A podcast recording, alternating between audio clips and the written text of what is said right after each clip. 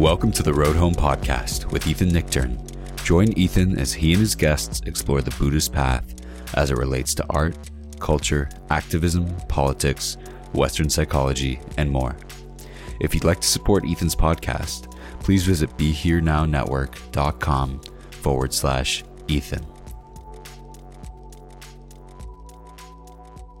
Hi, everybody. This is Ethan Nichtern. Welcome to the Road Home podcast. I'm excited for today's uh, episode and interview. I'm here with one of the people I really uh, like and admire their work. So, uh, Dr. Judson Brewer, who is uh, a psychiatrist, one of one of the funnier psychiatrists in writing that I know. Um, he's a lecturer, um, teacher, uh, and author of two really great books. His first great book, The Craving Mind, uh, which I've recommended to a bunch of different people, and new book, which is very pandemic and post pandemic relevant, is Unwinding Anxiety. So we're going to, we said beforehand that we're going to try to have a fun conversation about anxiety. So let's see how that goes. So, Dr. Jud, uh, welcome to the podcast. Thanks for having me. Um, I always like to hear people's uh, origin story, either with mindfulness or Dharma or the work they're doing. So, where does your origin story be, do, you, does it start earlier if we talk about how you got into the work that you do or your origin story with meditation? Probably well i guess in this lifetime. The uh, we can start with the meditation piece because it, it actually related to my own anxiety. Uh, so I, you know, at the end of college, I, didn't even know that I was anxious. I thought that I had, um, and I write about this at the beginning of the Unwinding Anxiety book. I thought I had a, a, a, bacterial infection that I'd picked up from backpacking. And I went to the student health at, at, the, at my university, and the doc said, "Oh, do you think it could be stress?" And I was like, "No way, no, I'm not stressed. I play the violin. I met, you know, I I uh, run. I play, you know, I'm vegetarian. Blah blah blah." And he's like, "Okay," but but that led me that and some other stress led me to start meditating actually my first day of medical school. And i was doing that really just for my own stress relief and not planning to do any work with it from a professional standpoint. But you know fast forward uh, eight years i finished up my md phd program and found that my own you know my own practice and my own understanding of little that i had at that point of mindfulness was you know that the buddhist psychology you know think about it as the buddha was talking the same language as my patients you know especially my patients with addictions where they're talking about craving and clinging and all these things. And so when i started residency it actually prompted me to become a psychiatrist. I was thinking oh wow you know there might be something useful here to translate. And i was learning a lot about my own mind my own mind and my own life that was helping me decrease my stress. So I was thinking, well, maybe this would be a good thing to do to help other people. And long story short, I ended shifting my entire career from studying molecular biology and the you know the molecular mechanisms of how stress affects the immune system to developing mindfulness programs and studying them and even studying brain mechanisms of how mindfulness works. It's been a it's been a winding road but it's been just so fulfilling to be able to bring my own personal practice together with my professional life and most importantly to see you know to see some of this stuff actually help people which is great. I, I laugh because a lot of research doesn't always make it out into the public in terms of helping people yeah. So so maybe we should jump into just because I think we're going to have a long conversation that I think is really really extra relevant to people right now um, about anxiety. And you talked in the early part of your book that there's there's a kind of difficulty defining uh, or pinning down what anxiety is. So how, how would you define the experience of anxiety? Well, we can take a classic dictionary definition as a starting point, which is basically this this feeling of worry or nervousness or unease about an uncertain event or something, or an imminent event or something with an uncertain outcome. And so I think that highlights some of these aspects that are both mental and physical. So it can be a feeling, you know, uh, for me, you know, it feels kind of tight and contracted and restless.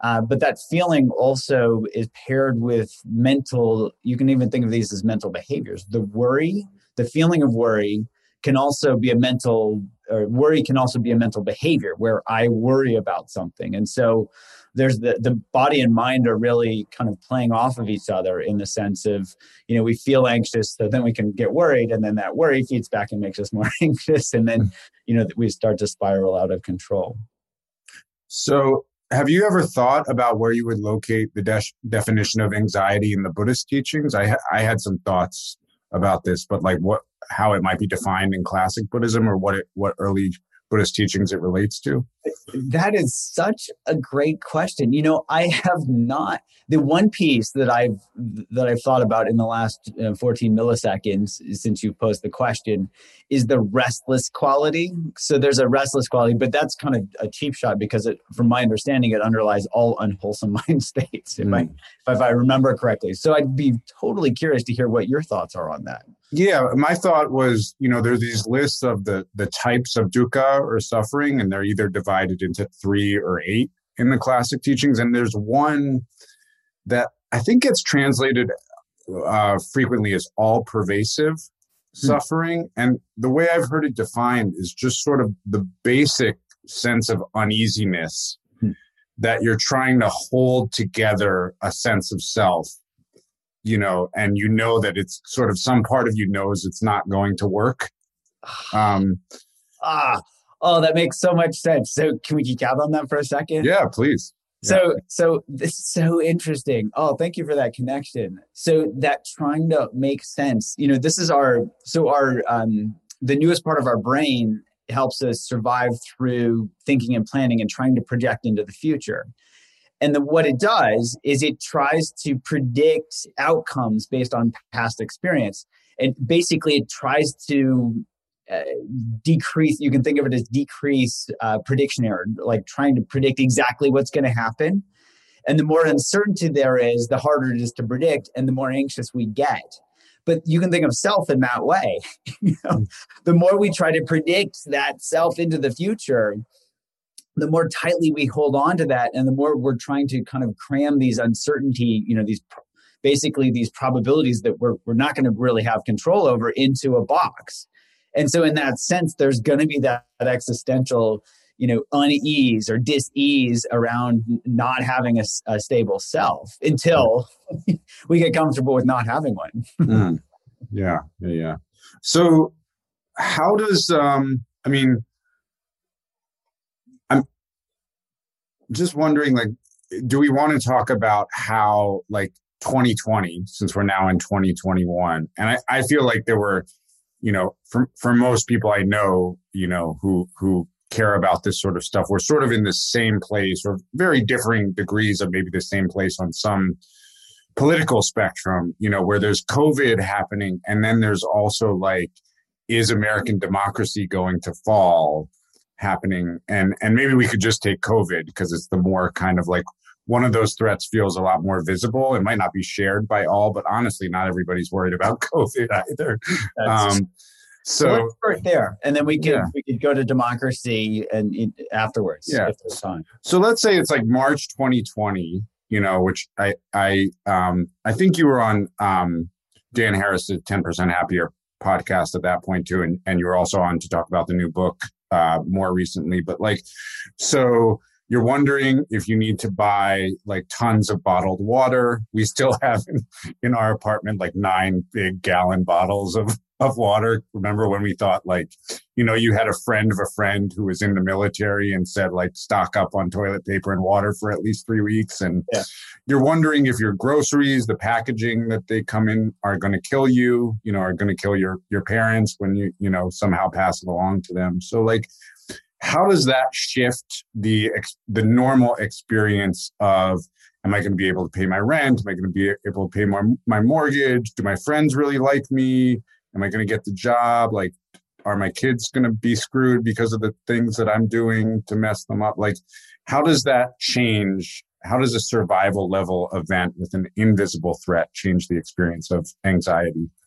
Yeah so the experience is largely the same. So maybe the magnitude increases to some mm. degree based on the level of uncertainty. So if we go back to the beginning of the pandemic, when we were all, you know, I remember just like you're talking about, we were leaving any packages from the you know from amazon or whatever outside for three days or something you know just because you know suddenly it was like anthrax or something we just because we just didn't know right we didn't know what was going to happen uh, and so that level of uncertainty just drives the anxiety level up it's mm-hmm. not that anxiety itself changes but it's like okay there's a real level of of uncertainty. There's that package outside my door. When is it safe to touch it? And the answer is nobody knows.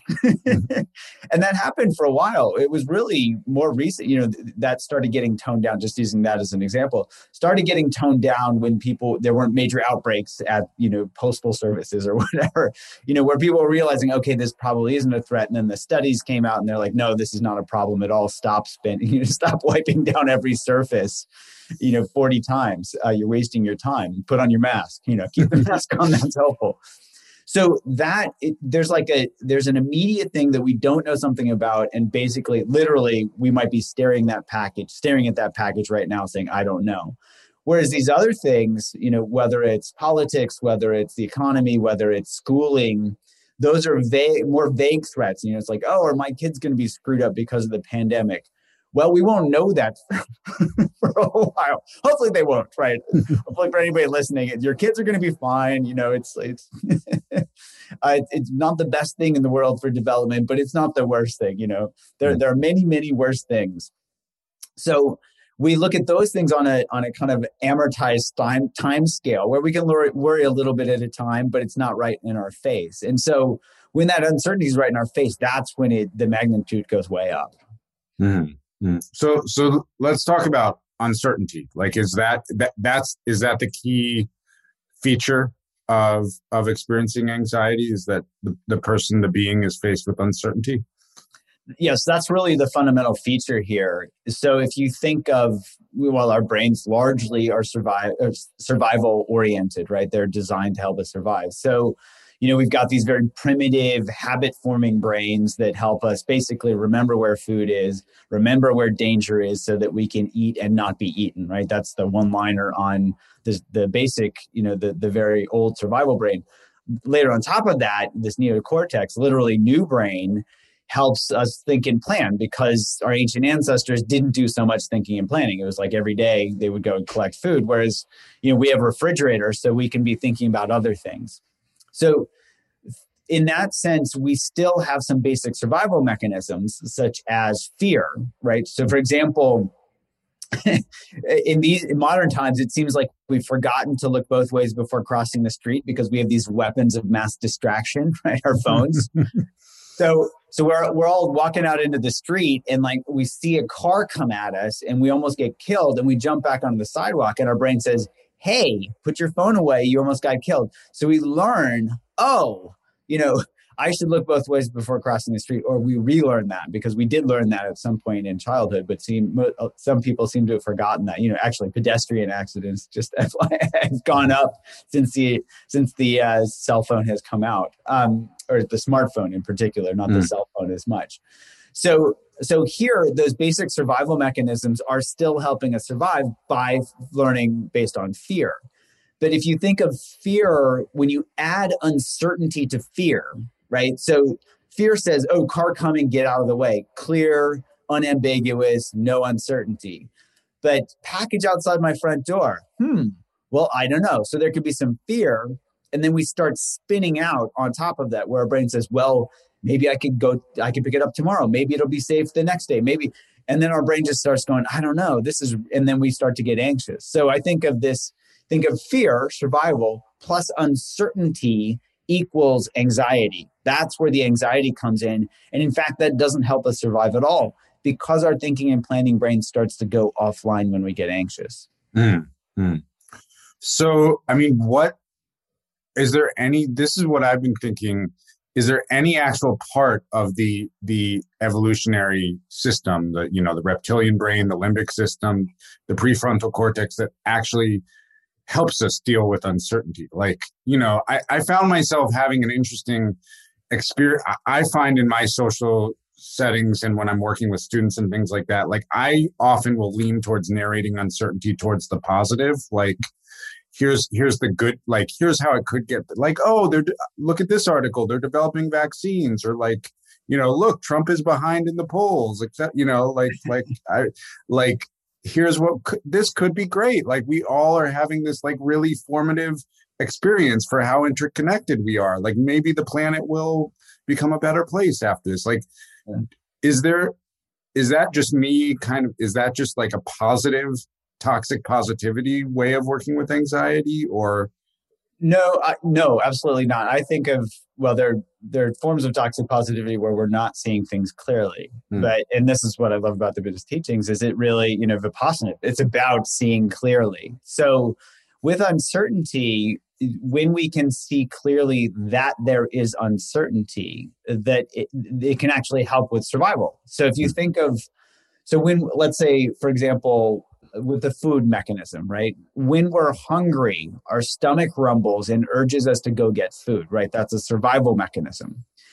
You can think of uncertainty functioning the same way. If we don't know the answer to something, if we don't know something, our brain rumbles like our stomach and says, go get information because information is food for our brain.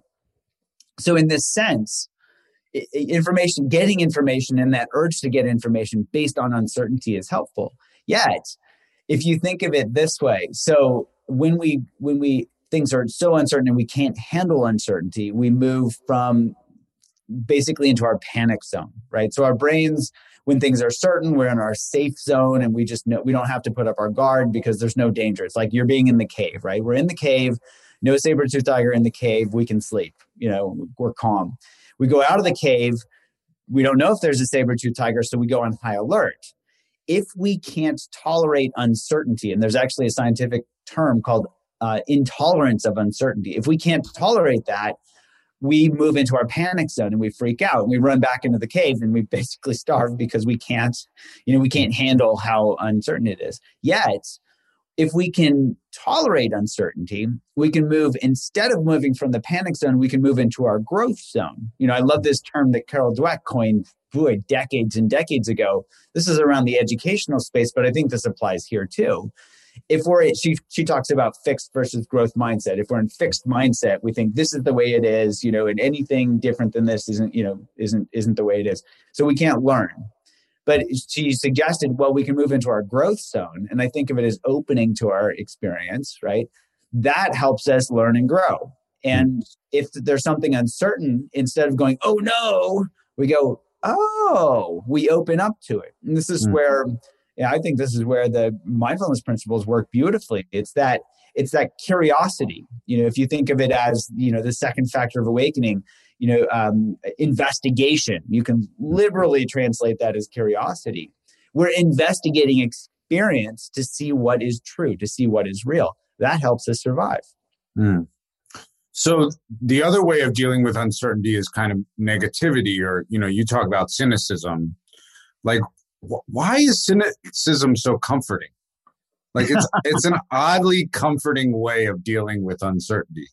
Yeah. Well, I it one of the pieces that could contribute that to that is just that where well two i would say one is reification of self where we're mm-hmm. like oh yeah i said something you know i'm cynical so i'm right and that just feels good to reify the self and part of that is just the comfort zone of you know like when we're cynical and we get used to being cynical probably the first time we were ever cynical it felt a little strange because it was unusual this is with mm-hmm. anything anything new but once we get used to it, we try that sweater on and we're like, yeah, that fits. Oh, yeah, I'm a cynical dude. And somebody's like, yeah, you're a cynical dude. And I'm like, yeah, I'm cynical, aren't I? And like, you know, and it's, and then we just start identifying with it. That gets mm. reified. And then that starts to get etched in our bones. And then it just, it's that comfort of, oh, yeah, I'm a cynical guy that feels, it feels good. Not that it's a helpful thing, it's just a comfortable thing. So in your in your first book i mean I I generally love people who try to link, you know, mindfulness in a really deep way and and Buddhist or Buddhist teachings, which I know a lot of your work is stealth Buddhism, but but you you know you you actually do in your for for a Western psychiatrist in a you know academic and clinical setting, you actually talk about Dharma I would say, a fair amount in, in your writings and teaching. So, your first book, The Craving Mind, was that your first, or is that just the first one I read? Book. Yeah, yeah, yeah. I didn't want to get that wrong.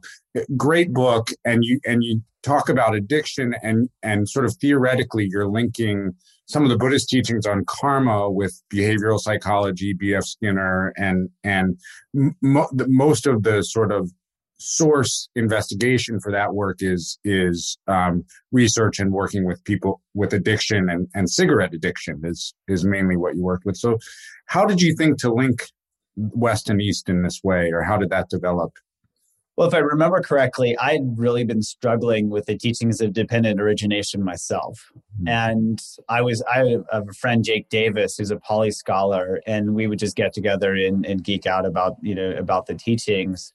And at the time, I was getting more and more into really uh, trying to understand the mechanisms of addiction and habit formation. And so was really getting into these, you know, the basically the positive and negative reinforcement pieces that drive all addictions. And so clinically, it was really important for me to understand these mechanisms. From a research standpoint, it was important to understand them so that I could study them. And it just blew me away how similar, like the, the dependent origination and operant conditioning were, to the point where Jake and I actually wrote a paper that in an academic paper that we got published showing that these were basically the same thing. Uh, just slightly updated i shouldn't say updated but different terminology in in operant conditioning but basically all the same thing. So the way we saw this was you know in, in dependent origination this is what the buddha was supposedly contemplating on the night of his enlightenment. So i think of it as well if you're going to pay attention to anything what was so important about that right? That's a good place to start. Mm. and as i started looking at it it started to make sense. Like things started to come into view. It wasn't just about memorizing 12 links of this and that. It was about well what's actually fueling this process? And even you know the fuel if you look at i don't know how to pronounce the word but upadana i don't know mm. the proper pronunciation I guess who does because it's a dead language. But the that's how I pronounce that word too. yeah. So however you pronounce upadana, you know, there are these translate. I had first learned the translation is clinging, but then I saw some other translations around fuel, where it can be fuel for the fire. And I started seeing this in my research, where my patients, well, and also my clinic, my patients who were smoking it was the cigarettes that were actually fueling more craving. So they were feeding back around mm-hmm. to have them crave more. And so here, you know, I, I was seeing this clinically, I was seeing this in my research. And then, of course, when I worked with Jake, we started to link this up, uh, you know, with the with the textual uh, interpretations and the you know it basically came very clear that the buddha had figured out operant conditioning before right. paper had ever been invented yeah yeah. So it was just an obvious link when we saw it. You know, it was just like, oh, this, this, they're the same thing. Right, right, right. So in the in those, te- I I also wrote a chapter on uh, karma and used the twelve links of dependent injury. Uh, origination or nidanas in in the road home and people often say this actually i mean i think it's actually probably one of the most important teachings in all of buddhism because it shows you how mindfulness actually um, create some kind of gap or some kind of possibility to shift uh, a karmic cycle. And so, you know, looking at karma as habit formations, you know, kind of shifts this into really, really the exact same territory that that you're talking about. You could bring in the notion of a more mystical view of multiple lifetimes, so we can we can leave that out and just talk about like the the next day or the next moment rather than the next lifetime. Right, but you can actually think of the next moment as the next lifetime. Mm.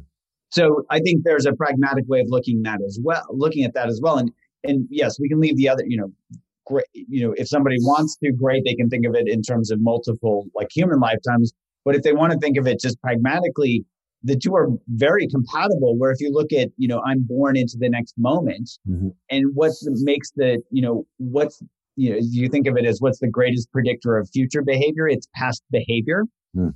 And so that's that's basically what habit is. And you can think of it self as a habit in that way. So we can think of it as a momentary, an hourly, a daily, a yearly, a lifetime thing. They're all compatible. It's just a matter of what time scale you're looking at. So so you kind of distilled this uh, uh, into three that form a habit loop. So, so just can you for the, for people listening, like what are the three elements of the habit loop? Yes. So it's relative. I think of these as the three essential elements. And this was actually influenced a lot by a, a, great book by Charles Duhigg called The Power of Habit, where I think he had four or something.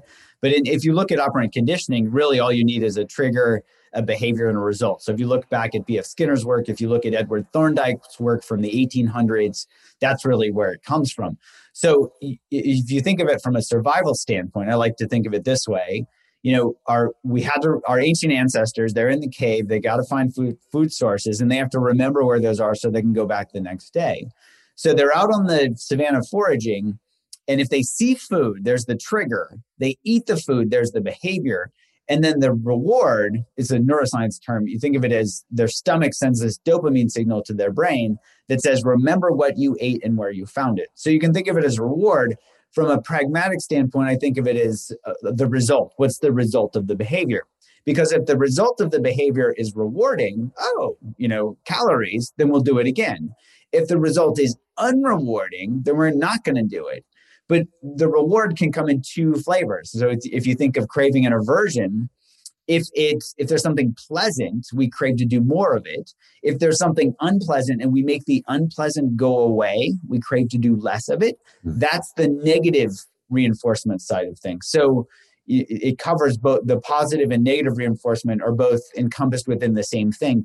Both of them lead to you know think of a, a craving but the craving just has two different valences craving versus aver- aversion um, that's great. Yeah, I, I would think the, only thing I would add in if, to distill the 12 nidanas is, I mean, it's sort of in the loop, looping back to trigger, from trigger to behavior to reward, and then looping back to trigger is that you could just define a moment in there. There's the, the second nidana is samskara, which is called karmic formation. And that's where some seed for a future reaction to a future present moment comes in. So, you know, if you wanted to draw, pull that out, um, you know, it's also important. None of these things actually exist. They're just models for understanding our experience, and they're helpful models, right? And I like that that piece that you add in because I think of that. So, in modern scientific terms, I would call that subjective bias, mm. where you know, if you think of the first link as ignorance.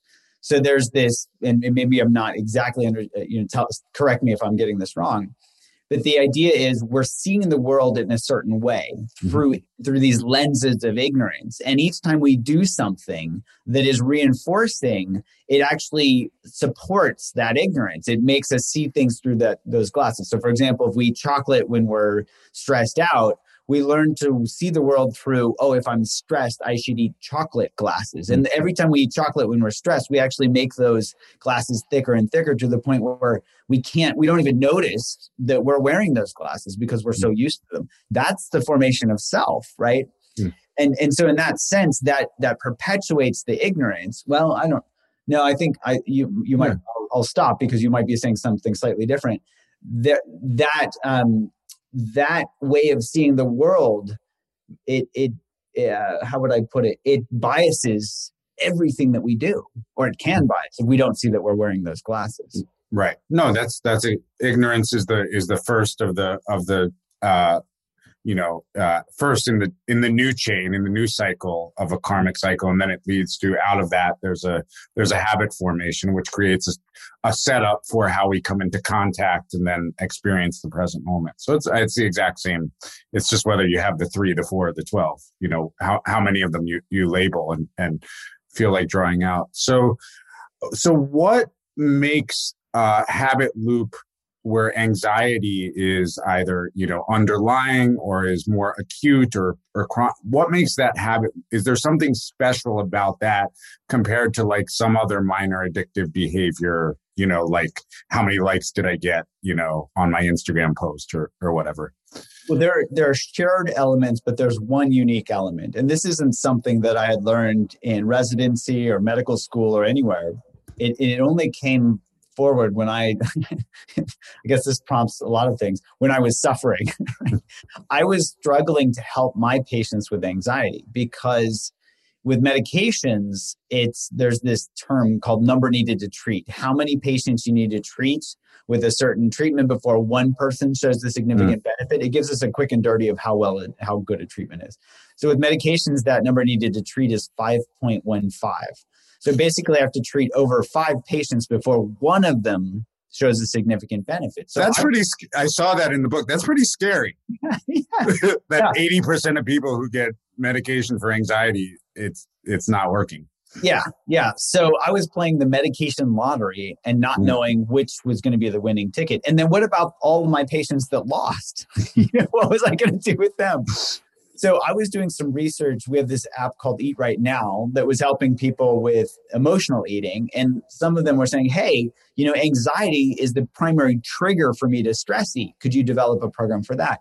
So that's when I went back and looked at the literature. And it turns out, uh, parad- or ironically, that back in the 1980s, so this is back when the benzos were being, uh, benzodiazepines were being prescribed like candy. You know, even the Stones uh, were singing about Mother's Little Helper, right? Mm. so, so uh, and and in the 80s was also when the SSRIs first came out. So Prozac was first developed in the 80s. So everybody's eyes were on medications.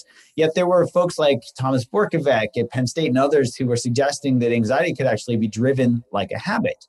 And so when I was looking in the literature to see what I could possibly do to help my patients and also research this, uh, that came to light. And I was thinking, oh my goodness, I never thought about this. You know, I know how to work with habits. I've been studying this and developing programs for habit change for a long time, but I never thought about anxiety as a habit. So this unique component here is that the feeling of anxiety, that feeling of worry, can actually drive that mental behavior of worry. So often people think of a behavior as like eating something or smoking or drinking or whatever, but that actually can be mental, right? We can be hmm. thinking, and that can be a behavior, which can be very detrimental because the worry can do a couple of things. One is it feels like it distracts us from a worse feeling, feeling of fear or anxiety, or it can make us feel like we're in control which is which is a total false sense of security because you know any parent that's you know that's kid is out you know partying with their friends at night and wor- they're worrying about their kid i can promise you the level of their worry is not related to how safe their kid is going to be And it has mm. nothing to do with it but it makes the parent feel like they're doing something. Mm, so, mm. so at least I'm worrying. So I'm doing something. I'm being a good parent by worrying. No, you're probably you're you're you know it's not helpful let's just put it that way. So in terms of anxiety it can actually be driven through the mental behavior of worry. And that's that key aspect of anxiety. That's what prompted me to write this whole book was that you know we're approaching anxiety currently approaching anxiety through two you know a couple of ways. One is medications which we already talked about how well that works but also through this heuristic of the um, willpower. You know, we, we have this Western willpower mentality of, you know, if you want to lose weight, just, you know, eat salad instead of cake. Well, you know, that doesn't work so well. Uh, obesity has actually been on the rise, despite knowing that we need to make sure we eat fewer calories uh, than we burn off there's actually a skit from the 1970s, Bob Newhart, where he had this skit about where it's just stop it, where this woman comes into a therapist's office and, you know, she says, I have this problem. And he basically, they go back and forth and he just says, just stop it, you know, just stop it, just stop it. That's the mentality that we're using from a psychological perspective. You know, it's like, oh, just distract yourself or just, you know, what, what are we going to do? Just tell ourselves to stop worrying? Mm. So that's the other piece here where I was really looking for a different way to approach this. Mm. So so tell me about the the the methodology that you developed, the app that you developed, and and what what is the the work of mindfulness uh, that that um, is better than better than medication. So here, as a researcher, I had to first kind of map out the kind of what the theoretical mechanism was. And so this is based on the work from the 80s, is looking at the basic premise that anxiety could be driven like a habit. And so if that premise is the case, we could develop a program that we could then test. Because as a researcher, I want to make sure I want to test and see if something works. Uh, so we, we set it up as a three step process and I actually wrote the book to kind of follow this three step process as well. So somebody could read the book or they could they could use the app or they could just kind of listen to your podcast and, and maybe get some of the basic elements. But the first element is that they need to see how their mind works. They need to map out these habit loops themselves. And so I'll say that awareness actually underlies all three steps. So basically, if people don't remember anything else, they just have to remember to be aware and to be curious. And I'll, I'll see, talk about how this works. So we've got to be aware that we're caught up in a habit loop related to anxiety, and we can just map it out using those three elements. What's the trigger? What's the behavior? Is it worrying? Is it procrastinating? Is it stressing? Is it drinking? Is it, what are we doing to work with the anxiety? And then what's the result of that? And actually, the trigger is the least important part of the equation. Mm. The reason that it is is that behavior is driven. This is karma. Behavior is driven by cause and effect. So behavior leads to an effect. If the effect is rewarding, we're going to keep doing it. If it's not rewarding, we're going to stop. So that, you know, the trigger is just there to kind of start the process going, but the trigger is not actually that important. And I mention this specifically because a lot of people try to identify the trigger and then try to fix it or avoid it. That's just a dead end. I actually wrote a whole bit in the book about that because I see that so often. So, first step is um, is mapping out the habit loop. What's the trigger? What's the behavior? What's the result?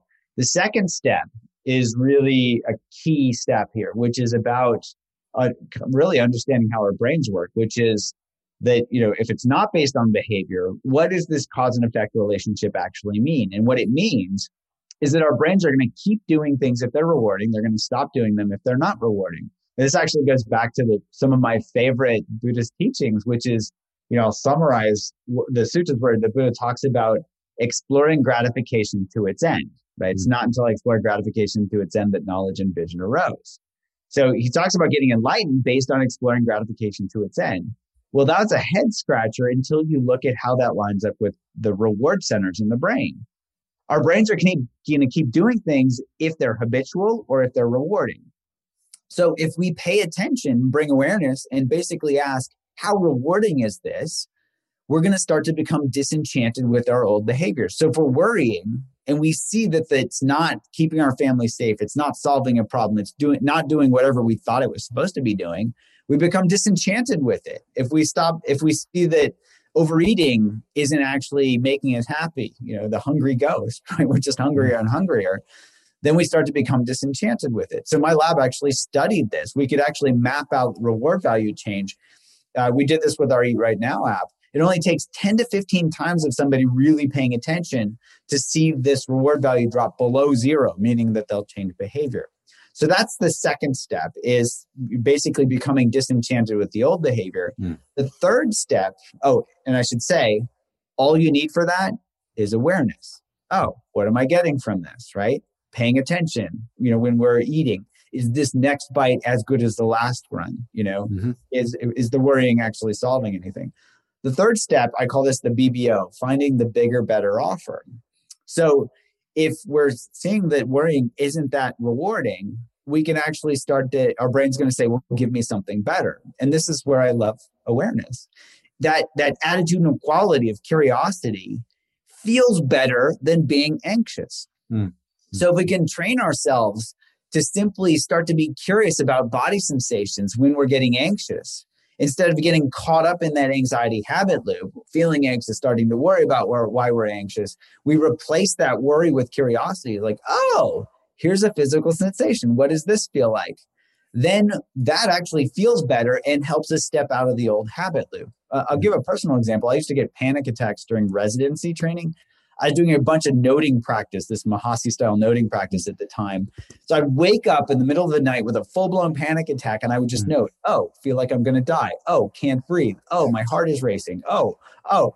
And then, and then because I was in residency, I'd go through the DSM checklist, you know, this, this, uh, the psychiatrist Bible basically and be like, check, check, check, check. Oh, I just had a panic attack.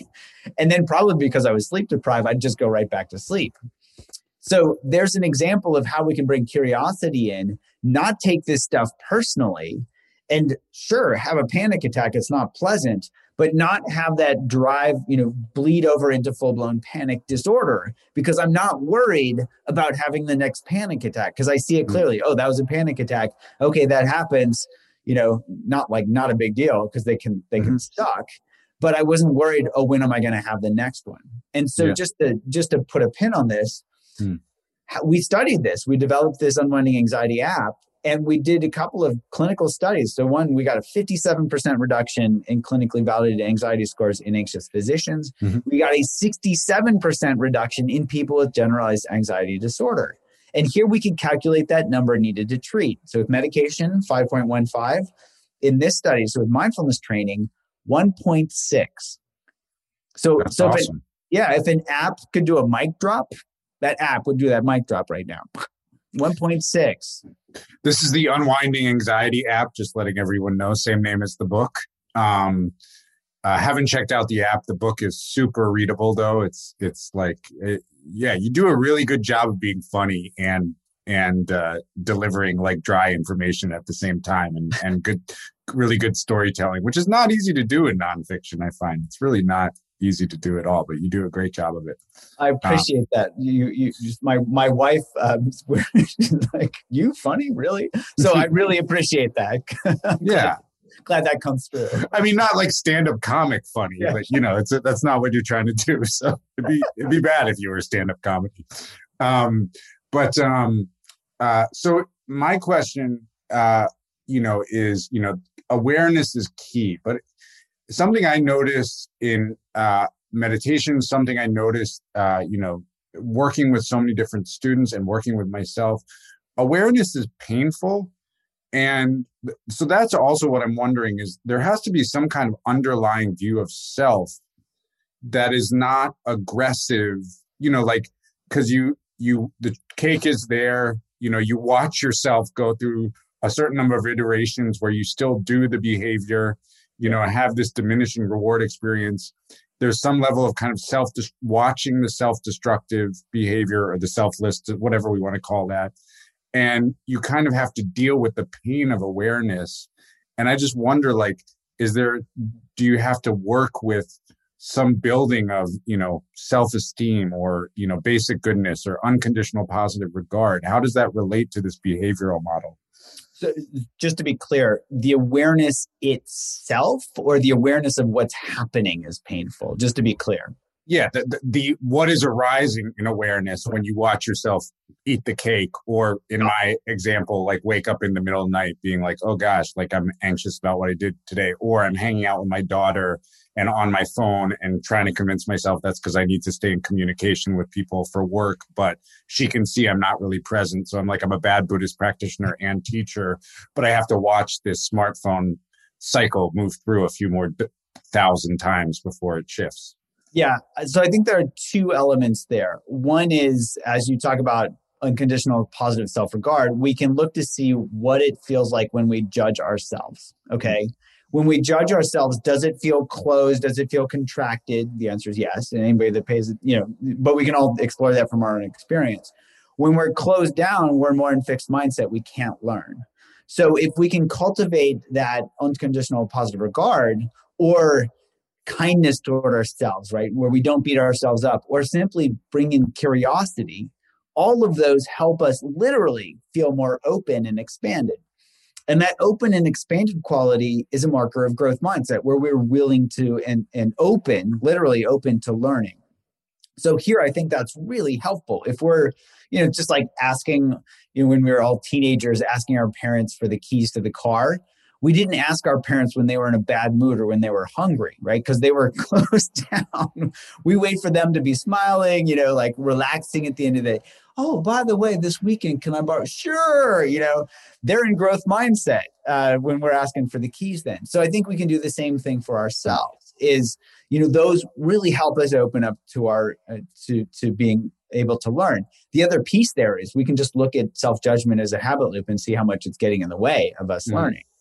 The other piece that I would add to that is, you know, and sometimes I'll ask my students or my patients, I'll say, you would you you know when they're like oh man i didn't notice how you know how crazy my mind is or how you know whatever and i say you know would you rather know this now or in 10 years when you've when you have uh, continued that habit loop and reified it you know a hundred thousand more times hmm. and so boy everybody says oh you know i'd much rather know now right so it's it's a little painful now, but it's a lot more painful if we have spun that wheel a gazillion more times. Mm-hmm. And that's helpful, you know, for people. It's like, okay, it's painful now, but mm-hmm. I'm learning. And the other, so I'll add one more piece, which is it feels good to learn. Mm. So even mapping out a habit loop and starting to do that process starts to build the momentum because it feels good. Mm.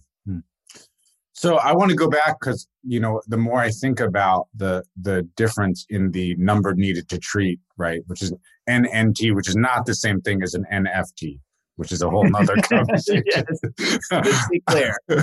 um, uh, I mean, those numbers are like startling, and you just say like anxiety is so prevalent in our society now, like that you're like, let's just get everybody doing mindfulness as a way to like kind of save save the you know and so many privileged people so many people with power experience this like that would really you know change the world to get everybody working with like similar practices so what are the i mean i can think of one political barrier is like a pharmaceutical company does not want to hear what you just said you know? Well ultimate so if if they're on, if they're in fixed mindset where they say okay we have to make a medication and make money off of it right? So companies corporations main jobs are to maximize profits for their mm-hmm. shareholders. So and it's interesting to i remember watching a documentary called i think it was called the corporation where it, mm. it was way way back when all the companies were generally dad and sons it would be great if there were mothers and sons and daughters as well where people took personal responsibility for what they did. But when you know became a corporation, they could just forget all that and use the uh, excuse of "oh, got to maximize profits" to like basically decimate the planet and hurt each other in the process. Mm. So here, you know, wouldn't it be great, you know, if we come back to this question and we really sit with this around, you know, can we just you use mindfulness to save the planet? we can really look at this you know take the pharmaceutical perspective again they're looking if they're going to they're looking for whatever's going to work best okay so you know there aren't any as far as i'm aware there are not any new anxiolytic medications in the pipeline. Like forget on the market but even in the pipeline because pharma has done hasn't done a great job of finding well let's just say the brain is complex and you can't just target one neurotransmitter and expect it to help everybody right? Mm-hmm. it's it's going to help some people to some degree. That's where this you know 20% of people and i still prescribe these things you know right it, it can be very helpful for some people but it's not just a blanket cure. So here if we can find something targeted and it's going to help a lot of people and pharma can find some way to make money off of it. They're going to be very very happy with that. So you might say well pharma's not going to be so happy with awareness because you can't patent awareness. And i think that's a that's a fair assessment. People are trying though but you can't. Yeah. Yeah. But here they will start to work and we're starting to see this more and more. They'll you know they'll start to work with digital therapeutic companies where whatever the company is doing. So, for example, our unwinding anxiety app, it's helpful for people. And so, this is where pharma will start to look and say, oh, how can we pair with these things? Or how can we work with, with folks like this? Because they're ultimately, you know, they're ultimately in the game of, in theory, improving health. Mm. So I guess one last question, because um, it's it's so great to have your perspective on all these things on the other side of of this conversation is I definitely encounter a lot of Dharma students, a lot of meditators who are on or need medication or are trying to get off their medication and kind of have self judgment around using medication, like that that's some sort of crutch. So, what would you say to those those people that medication is useful or helpful? Yeah. So one thing I say to my patients uh, who are struggling with this, because this is something that I see as a as a prescriber and also as a, as a meditation teacher. So in, in two different in two different arenas. One is you know if uh, you know our brains need vitamins, for example. You know we we need vitamin B12 to survive. Well, do we feel guilty about trying to get vitamin B12 in our diet? No, it's actually pretty helpful. You know, we need insulin. You know, and so there are there are aspects of that are just of life that are needed right? We need water we need calories.